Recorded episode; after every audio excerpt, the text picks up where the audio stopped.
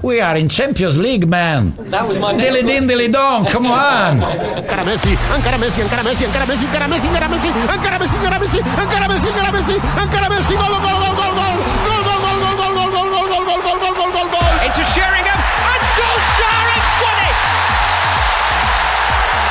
I will love it if we beat them. Love it. This is the Modern Soccer Coach Podcast with Gary Curneen.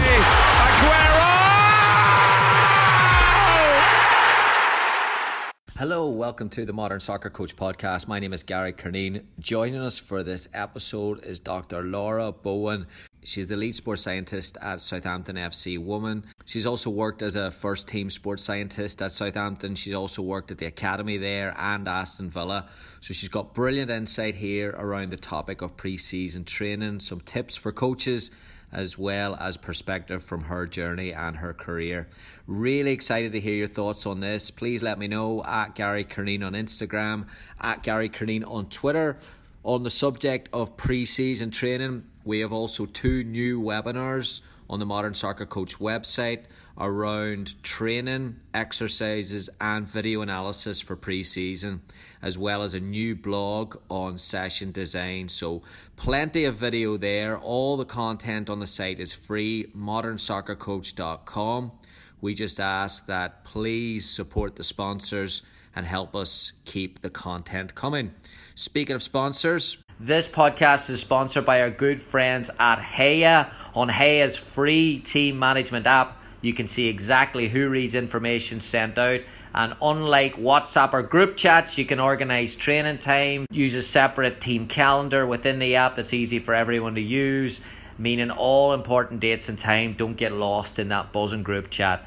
Surprisingly, Heja is actually free to use for the whole team, so I'd recommend you download it now, go and save yourself some time, get your team better organized and all together for this coming season. Highly recommend you ch- trying out Heja's free team management app. You can search your app store for Heja, that's spelled H E J A, or just click the link in the show notes, or go to the video here on modernsoccercoach.com.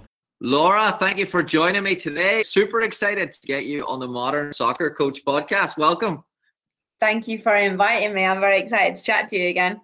The pre-season theme, which I know you're in the middle of it over here, and we'll we'll get to that there. I suppose the first question I would have was everyone talks about pre-season fitness, and it's just labelled almost like traditionally as a fitness time. And what what would be your biggest advice for coaches straight off the bat who want to get to this level of fitness but have only limited amount of time to do it? Uh, I think probably the easiest and quickest way to do it, and everyone hates it, but this is what I would recommend anyway. Something that's high volume with interspersed with high intensity bursts. Uh, this is probably like a poison word, and most people hate it, but dribble tracks seem to work pretty well. So you just keep them going, moving consistently, jogging around, and then they get to a station, real high intensity work for five seconds, jog again. And I think when you build from that into something that's a little bit more high intensity in terms of possessions and games, and then looking into moving into longer 11 v 11s as you move forward. But I think a way of controlling and starting off with your fitness is these dribble tracks that are horrible, long volume intensity bursts. So short short bursts, so longer like moderate longer times of moderate work and then you increase the the, the intensity as you build up. Yeah, so we started off in our first week with like three five minute blocks, and five minutes is long. Um, using the full pitch, little stations that were like, I guess, technical work, getting them on the ball so that they've at least got the ball at their feet, or something physical. I had like a rugby tackle pad, just hitting the girls for five seconds, and then move on to the next station. Just jog to the next station. As soon as you hit the station, five seconds high intensity, jog again to the next station. Um, and that pretty good fitness hit. Give them a couple of minutes rest, go again. By the third one, someone's guaranteed to be sick. well, well, on that there, then whatever your uh, the number one complaint with coaches is either a my team's not fit enough uh, as they come in, you realise that, or b player X isn't fit enough. So is that something that you just accept on day? Because uh, I'm assuming that you wouldn't recommend hammering it in day one and, and trying to keep that intensity going. No, I think um, so. We we did the yo-yo test on day one, and I think that stops it being like a, an opinion, or you know, it stops it being I think they're unfit or you think they're unfit. It's seriously what level are you getting to compared to the rest of the squad? You're miles behind or you're miles ahead. And then from that point on, it might be working a little bit with that player. They should be expecting to maybe do bike sessions or running sessions on their own in their own time to or coming in early and doing a session. Um, but I think if you have something objective, whether it's looking at their heart rate recovery or looking at a level they can get to on a test, um, and then they know it as well as you, and it hopefully increases that expectation on them. I don't know if that. It's a good Twitter discussion slash argument, at least uh, every August, every year. Fitness testing. So you're saying there about the yo-yo. Um, you think that fitness testing is is fine to come in? Uh, yeah, I do, but at the same time, I'm pretty lucky to work with a group of girls that have done a decent off-season program leading into that. I'm hoping that no one's coming off a six-week bender straight into a fitness test. Um, but I think it totally depends on your squad, and if you do a couple of weeks of uh, fitness work and training first, and then go into fitness testing, I think it depends on your squad. But I would do it because it gives you some objectivity and also gives you like if you don't have a lot of time with your players, your big rock that you're going to work on with each of those players, whether it's their fitness, their strength, their speed, whatever it is. What about uh, field size? You mentioned there about the splitting it up and increase the intensity. Is that something as well that you build upon during the during the weeks or the days, uh, sizes of pitches, just the the distances that they're covering in, in exercises, activities, games? Yeah, so when we first started, it, it's generally um, pretty small, pretty short duration. Um, and then as time has gone on, um, we've increased both pitch size and duration. Um, but starting off pretty small, high intensity. And it could be, depending on how it looks, 30 seconds, 45 seconds of work, coming right off them, lots of rest, go again um, and then increasing those pitch sizes and durations as we've gone on through preseason. The girls definitely came in and, you know, like they were giving me a bit of grief. I, like I've been called a lot of names the last few weeks, um, but everyone said they came back in knowing it was going to be hard. And I think there is that expectation with preseason that it is going to be hard. Um, and if it's not, I think people are expecting a bit more. And even at the time, they think it's hard, you hear players all the time. You're like, "Oh, it was harder under that manager, or it was harder under that coach." Um, so I think a bit of that, like at the end of the session, when I'm like, "How hard did you find it?" and like, "Oh God, I think it was like a nine out of 10. Like, but were you sick? So do you want to give me a different answer? Like, and they put on each other a little bit as well with that. So I think if the expectation is for it to be hard, it should be, doesn't mean you have to go taking them hill sprints on the sand for three hours. Do you think that because there's a lot today, and especially as we get more educated as coaches on the science, there's a lot more uh, awareness of overtraining and managing the loads, etc. Do you think that there's an aspect of undertraining as well, where you can psychologically, uh, as well as physically, maybe set the wrong tone if you if you bring a group of players come in and it is too easy for a couple of weeks? Um, yeah, I think there's an awareness of it. I'd like to think it's an awareness and not a worry. I think people are much more aware now of overtraining, but then you see like the physical demands of the game have gone up. So it would be difficult to like it, it would be odd to say that people are under training in general because the intensity and the physicality of the game is going up. Um, I think there is a danger of undertraining um, in preseason because people do panic and it's a bit like, oh, I don't want to have the old school mindset. Like it's about education, I think, and knowing where the limit is. And the I think players in general want to know where the limit is. You've got to get close to it, and you've got to get there to know where it is. But at the same time, when to do it. I think so. Like I've said to the coaches, said to the players, the first two weeks of preseason were a shock block. It's supposed to be hard. You're supposed to feel tired. You're supposed to wake up feeling like you've been hit by a bus. Um, after that, we'll come off you a little bit, give you time to adapt and recover for a few days, and then we're going to go again because that's what preseason is. Um, so I don't really think people are over or under training. I think people in general are more aware and are training smarter. What advice, obviously, with with that there then, and and the information improving and science growing and all, being, I would say, I would say from a like from someone who's no science background, I I think it's just become ingrained in us in the last couple of years. That they're going hand in hand. Um, a lot more coaches are getting GPS units. Uh, you can see it over here. A lot more youth clubs are getting GPS units, but then they're not having the uh, luxury or fortune to work with a qualified S&C or sports science person. So if I am a coach and I am in charge of a set of GPS units and, and I am not qualified to do I mean, how would I work through that there? Like, can you give us some tips? I think GPS has definitely been overused. Um, and I wouldn't stress about it too much. I think really it's to see whether your awareness of how hard a session is or what you think you're getting out of a session is actually what's coming out of it.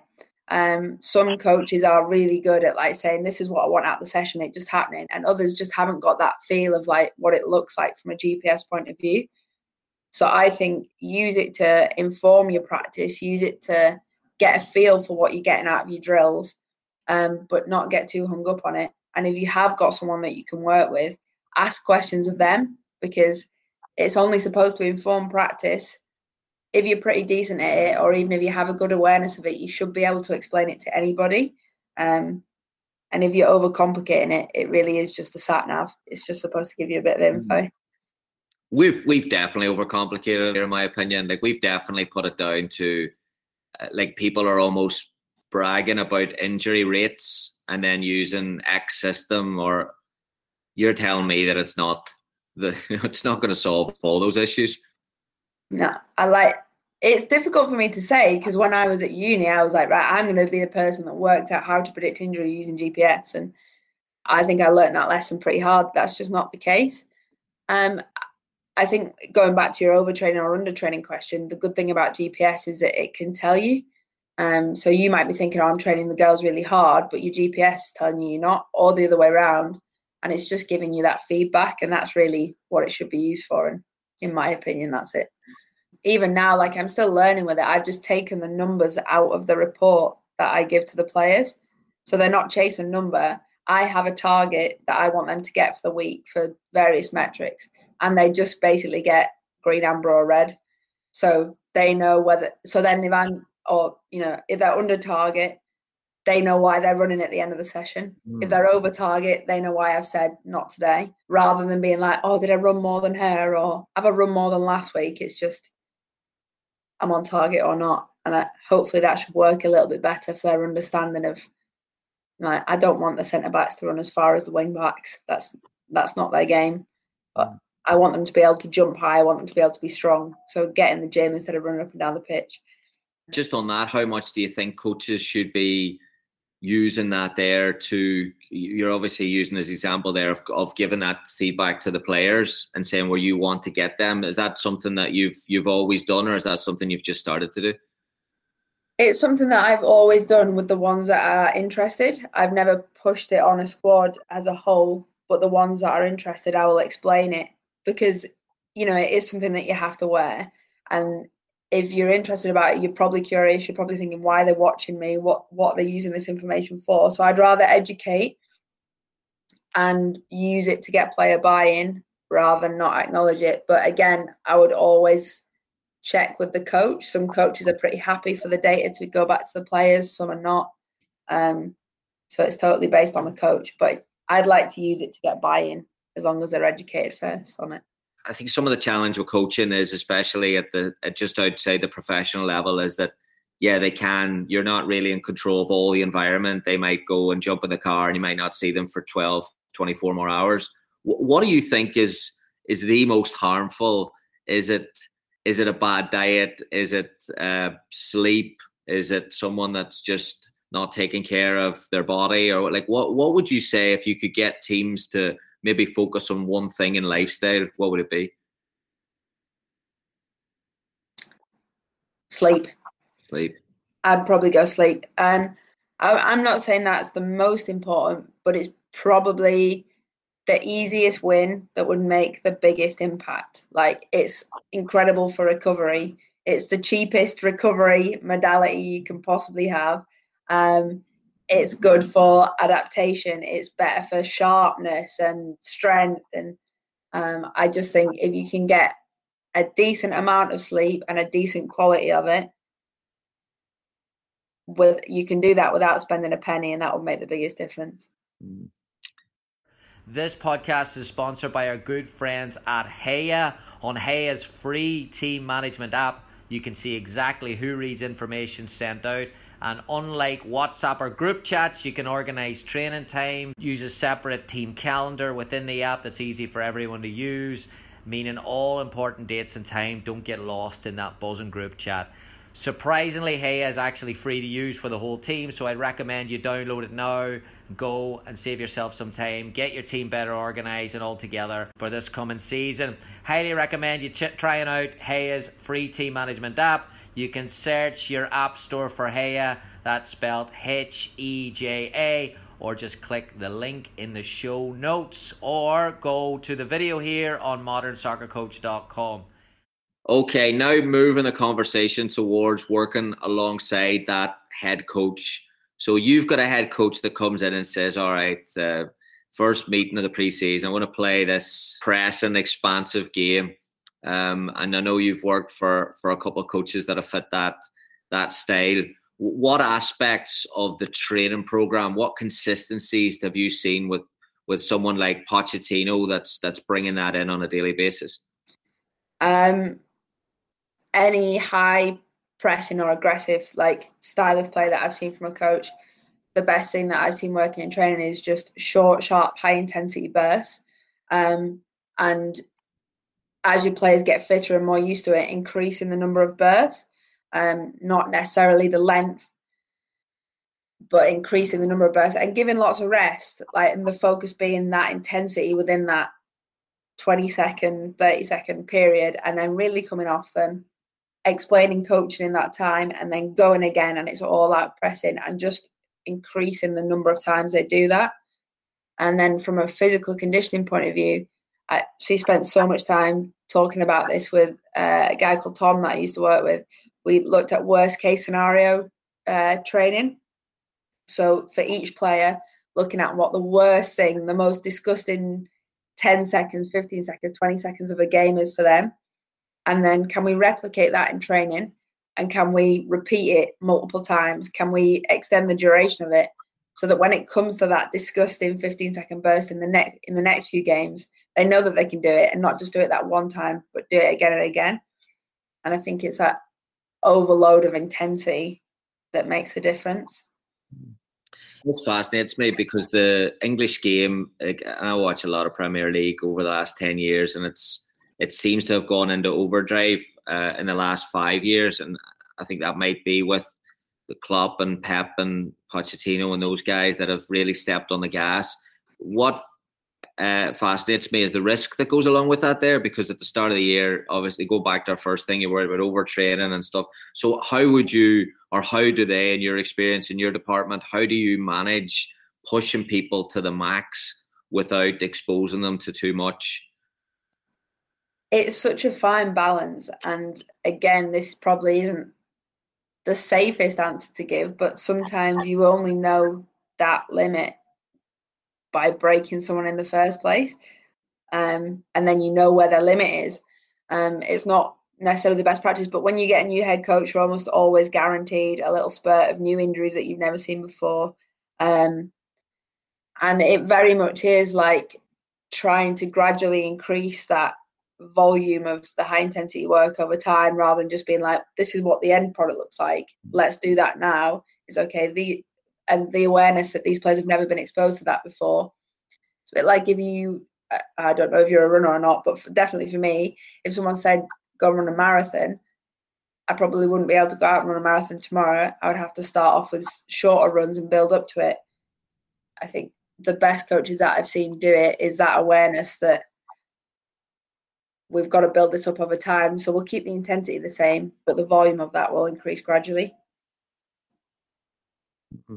Whenever you're different types of managers, and obviously, like there are different styles. But you've worked with different different cultures as well. Is there something if if there was a manager from Spain or Germany, have you seen consistencies with their type of training philosophy or the, the physical demands that they bring every day? Have you seen any consistencies there?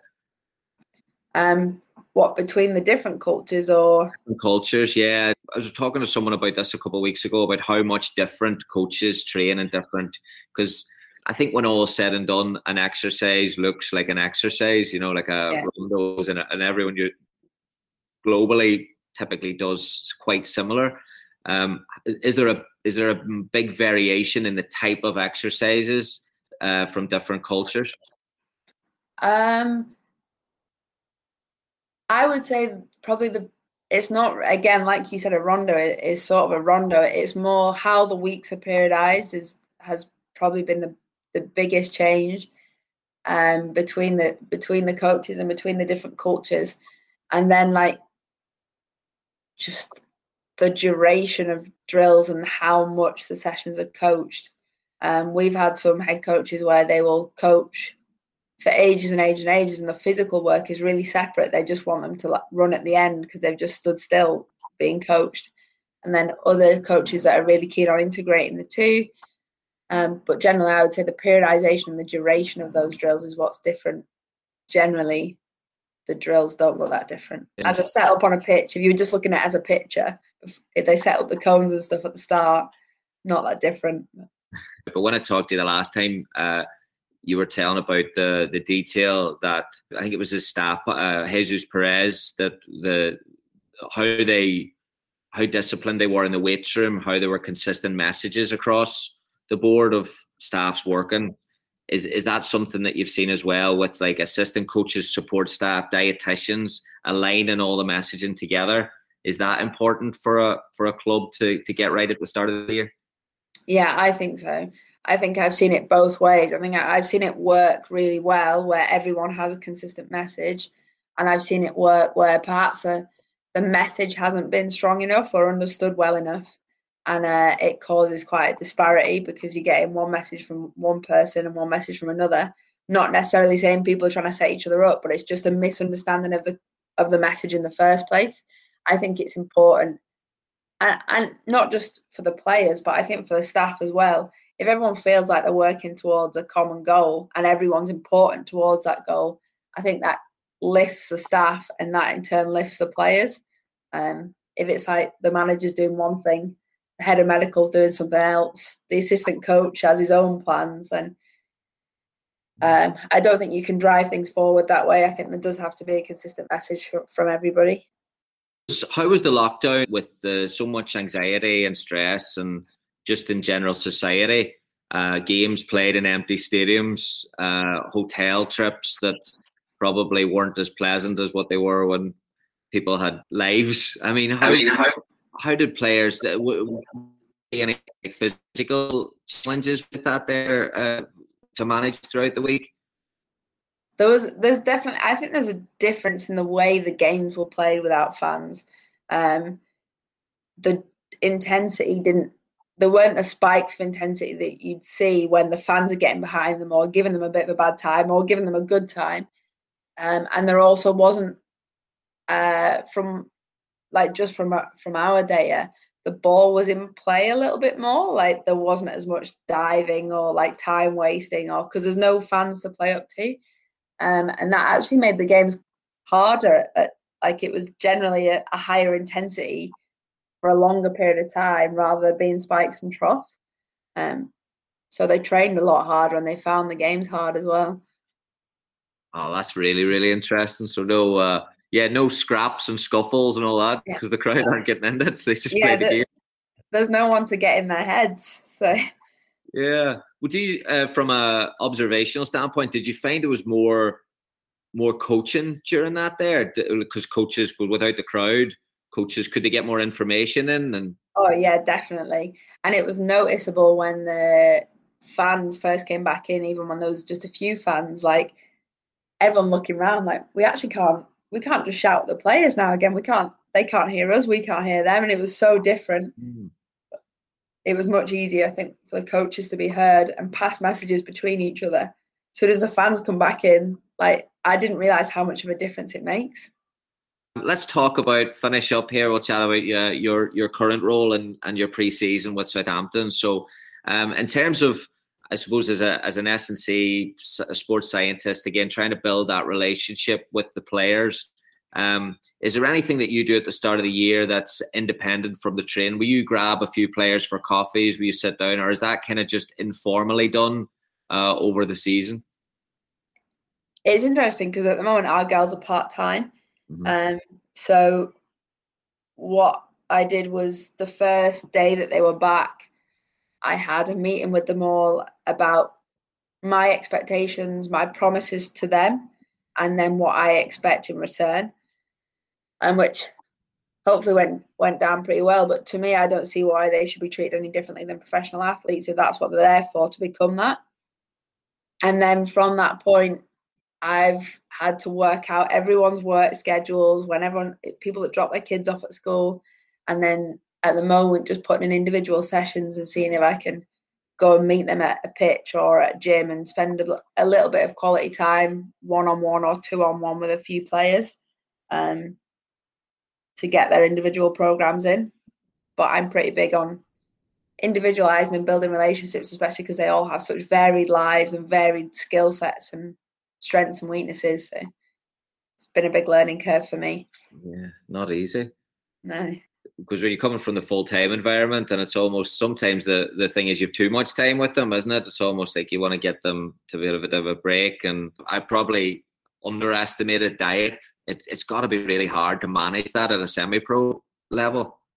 Yeah, uh, it's a lot about education. Again, we're trying. So actually, I have a meeting tomorrow with our nutritionist who, this year for the first time, she has designated time each week just with the women's and girls setup, and it's about workshops and recipes and things that can help lead the way. They're actually getting their skin folds done tomorrow, and I think they're dreading it because for a lot of them, the first time they've been exposed to it, but for me, I think it's really important rather than talking about like, oh, you need to lose weight or you need to put weight on or you're fat or you're thin. It's okay. What is your body composition? What is your lean mass? What does what is a female athlete supposed to look like, and how can we help you get there? Um, and I think changing the way that it's spoken about stops there being that like insecurity around it. Um, but for the part-time girl, they, like we have some girls that go on nights after they've been training. Like, mm how do you look after their lifestyle when they so because they're part-time they train six till eight at night then they go off to their jobs and work all through the night and then it's about how can we best make sure they're getting fuel they're getting enough sleep um, they're still having lives. It's just it's a minefield. The pictures you posted of the preseason really really interesting. The ropes the boxing workouts uh, looked a lot different. Is it i was keen to ask you is that something that you're doing? You mentioned those the little short bouts of intensity. Is that something just to to help that? Is that something like a boxing workouts working for the whole year it's interesting it, at the moment it's definitely because of preseason like it's a good cv hit um also I mean, not that all athletes don't do this, but particularly female footballers, trunk control, bit of upper body strength, um, whilst getting that CV hit at the same time. So it sort of ticks off a few boxes in one. Um, I think it, it's something that I've always done with injured players. It's something that I will put in intermittently throughout the season. They really like it, they enjoy it. Mm-hmm. Um, but it's probably not something that will be in every week because we've got three days a week with them and a million other things to work on as well. So it might not be a regular feature. You mentioned, you mentioned bags there. Before. Is that have you taken any ideas from other sports? Or like that sounds like a very rugby type training. Oh. oh my god, we had the best rugby warm up the other day. It's kind of rugby. It was sort of a netball rugby combo. Um, but so I, I, have our girls aren't very aggressive. They're lovely. They work hard. They're very professional, but they're not very aggressive. They're just nice girls. So we played like we play netball in the warm ups, and it's you know I I do things like uh, in order to catch the ball you have to be on one foot, just a bit of balance and proprioception, and then after ten passes you can just hold the ball and run through everyone, and there's no rules. you can pull hair, you can nip, you can drag them down. And it was interesting, like they went for it. The physio had his eyes closed. He was like, I'm not having anything to do with this, but try and get a few other sports involved. I guess, but especially the girls, they've been uh, very football like driven most of their lives, and I think it's just general skills, general athletic skills. Um, but also you can hide a lot of other things like balance and proprioception mm. into sports. So I don't know. I, I try and pull from other sports wherever I can. Yeah, I always wonder when I'm uh, when I'm looking at stuff like that. Is is it because sometimes you see clubs are typically a bit more generous with sharing uh, the warm up stuff because it's not tactical setup. So they're like, and you can get a good bit of content on it. And I always wonder if it's for just generally breaking the mundane nature of sometimes full time soccer, or is there a purpose beside what you're mentioning there about like catching on one leg and stuff like that? There. Yeah, I I think for like I'm trying really hard. If I get 20 minutes, 30 minutes max for warm up, for me that's not a warm up. It's like athletic development time. Whatever I can do to develop those athletes as best as I can. So, um, whether I put it in something really structured and they know today we're doing landing mechanics, or we put it in something a little bit fun, but try and mix it up because it's the same for coaching. The season's pretty long. Like to have me droning on at them every day, I, it must get pretty boring. So I do try and mix up the sessions a little bit and um, sometimes hide it in something a little bit more fun.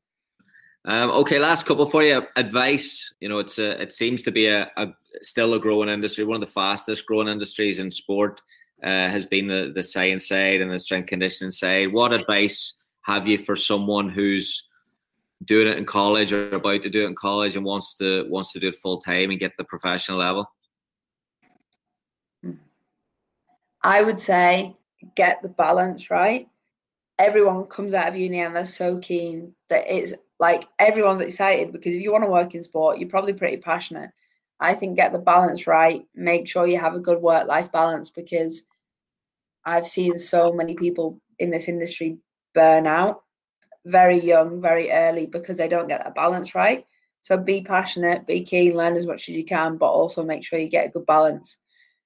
That would be the best. How do you do that whenever sometimes the demands of the job, especially the when you when you're in the physical and medical areas of soccer, like it's sometimes it's calls and meetings, and you're talking about going and doing an individual with a player. Uh, how do you is is that getting away just when you have a day off? Is that switching the phone off? What what are some ways that people can do that? I think uh, what I what I found works for me is write down your to-do list. Whatever the top three things are on your list, they're probably the things that you want to get done today. Anything after that is just like I want to be keen. I want to show that I'm busy. Um, I think sometimes just sacking that off and giving yourself a break for not doing all those nice to haves. Um, taking time whenever you can and really taking time, switching your phone off and not feeling guilty for it. If you start answering your texts at 10 o'clock at night, people will keep sending you texts at 10 o'clock at night. Um, I think set the expectations early. Um, I just don't reply. Do you know? That's what, that's my next question. What yeah. happens when you get that text? Don't reply. I just don't reply, and um, I, like I'm pretty honest with the girls now. I'll be like, I didn't reply because I was busy having a life, and they're all a bit like, okay, fair enough. Um, but they know now to message me in work time and I think setting that expectation early has helped me out massively. Brilliant, brilliant. Uh, and then final one in, in your experience, what what or who has, has given you the greatest piece of advice? Uh, I saw this and I was thinking, oh, I've had quite a lot of good advice, but probably the one that has changed how I deliver and how I practice is um, don't spend 90% of your time on 10% of the work. That's probably the best advice I've been given. Um, if it's not going to have a big impact, if it's not going to make a difference to performance, if you're going to spend three hours trying to get a perfect jump test out of your players, and you could have spent those three hours developing them as footballers, developing them as athletes, was that jump test worth it? Probably not. Um, the same, are you going to spend hours and hours making the prettiest GPS report ever when the coach just wants to know did we get what we wanted to get? Did it make the boat go faster? You're probably wasting your time. So, yeah, that would be it. Oh, I'm going to sneak an extra question in there. So that report, that post-practice report, is it more of a conversation or is it still email follow-up, or how do you deliver kind of the report from the day? Um, so I send the report out, um, but I just put on it three bullet points, like look at this player, this is what we did, this is what we should do tomorrow, and then I will follow it up the next day when we have our training meeting. Um, but the coach will just quite openly tell me she just reads the three bullet points and and that's it. And to be honest, that's all I needed to read. I can spend my time looking at the numbers if I want to, but I just want her to get the headlines, and that works for both of us. Brilliant. Brilliant. Fantastic. Laura, thank you so much for taking the staying up late after 10 o'clock and taking the time with us uh, tonight. Very, very much appreciated. Uh, and best of luck with the season. And uh, we'll hopefully get you on again soon. Yeah, no, thank you for having me, and uh, best of luck for you too. I am watching, I'm following you on Twitter very avidly. Thank you for listening to the Modern Soccer Coach Podcast. For more coaching topics, sessions, and resources, head on over to Coach Curneen on Facebook or visit the website at www.modernsoccercoach.com.